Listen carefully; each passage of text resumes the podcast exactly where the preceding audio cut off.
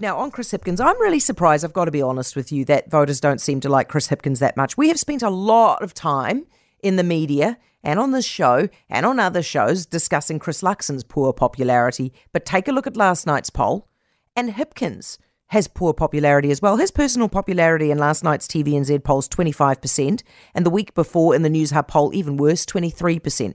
That means three quarters of us do not want him as Prime Minister. That's bad for an incumbent Prime Minister. Generally, a popular Prime Minister will sit in the 30s or 40s if we like them. Kiwiblog take, took a look, look at this, looked at the Prime Ministers, where they were sitting in terms of popularity in the May of election years. Chris Hipkins comes in at 11th. First is Jacinda Ardern, 2020, 63%. Then John Key, 2011, 53%. Then 2002, Helen Clark, 50%. 2014, John Key, 43%.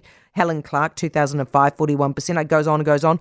David Lange, Robert Muldoon, Bill English, Helen Clark, 2008. Jenny Shipley, 1999. In an election she loses. And there you go, 2023, Chris Hipkins, 25%, not Flash. But still, I'm surprised that people don't really seem to like him that much because he technically has everything that a politician needs to be popular as a prime minister. He's good with a one liner.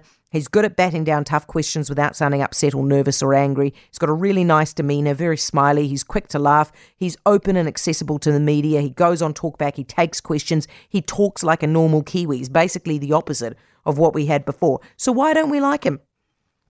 I suspect the answer is because us voters are not quite as dumb as the politicians assume. They think they can do a quick switcheroo at the top and it'll just change a party's fortunes. All of a sudden, we'll be like, "Yay, we love Labour." It's not doesn't work like that, right? I suspect it's because voters haven't forgotten the stuff that frustrated them about Labour. They gave Chippy a chance, sure, because that's what a good Kiwi does, but they haven't seen him prove that Labour is all that different. Tell you what, Labour should be worried about this because this spells trouble for them. Chippy is the only asset that they've got. Otherwise, they've got rubbish policies, they've got a rubbish track record in the last five and a half years, they've got rubbish ministers, and they've got absolutely rubbish and quite frankly terrifying coalition partners. So the only thing that they had going for them is a leader that was more popular than the leader of the National Party. Well, that's not that true anymore. Eh? The gap between them 10 weeks ago was 16%, the gap now is 7%. Unless Chippy can lift his popularity, Labour might just have lost its last best hope.